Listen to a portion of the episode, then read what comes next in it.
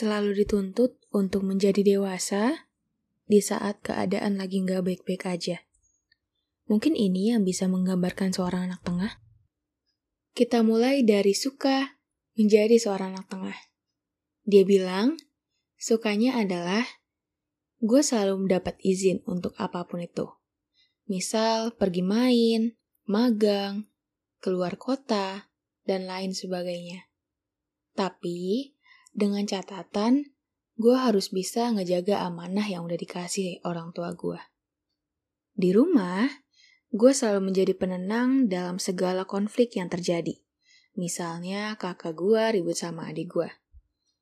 Gue orangnya humble dibanding kakak atau adik gue, dan yang paling penting, gue bisa jadi diri sendiri. Oke, ini perihal yang bagus. Sekarang kita lanjut ke bagian dukanya. Dukanya adalah, katanya, gue selalu ngerasa dipilih kasihin. Karena gue ngerasa semua perhatian terpusat ke kakak dan adik gue. Ibaratnya, gue nggak boleh deh sedih depan mereka harus kelihatan happy setiap hari. Selalu disalah-salahin, meskipun posisinya gue yang benar. Dan gue harus jadi orang yang paling kuat.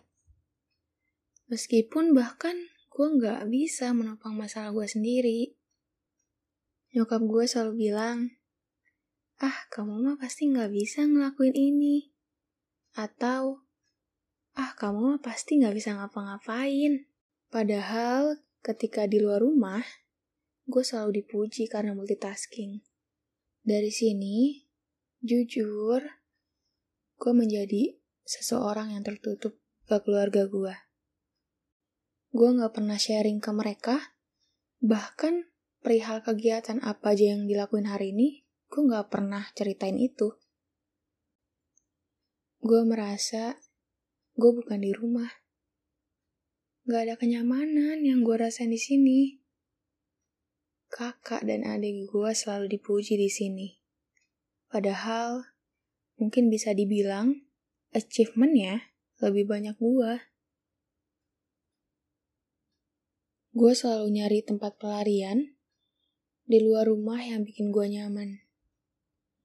Gue selalu ketawa di depan banyak orang, di saat bahkan hati gue mendung banget. Tapi gue selalu ingat kalau mau bagaimanapun, ya itu tetap orang tua gue. Orang yang harus gue hormatin dan harus gue doain di setiap ibadah gue. Sumpah, aku sampai nangis dong. Aku aku anak tengah dan ya memang seperti inilah keadaannya. Cukup relate ya. Sumpah. Tapi nggak apa-apa. Tenang. Semoga akan baik-baik aja. Dan emang kadang ada beberapa hal yang harus di papain Kalaupun rumah yang sekarang gak bisa bikin kamu nyaman, gak apa-apa, cari dulu rumah sewaan yang lain. Dan jangan lupa pulang ya. Karena selalu ada mereka atau keluarga kamu yang selalu menunggu kamu di rumah. Ya ampun. Sumpah aku gak kuat. Oke, segitu dulu. Bye-bye.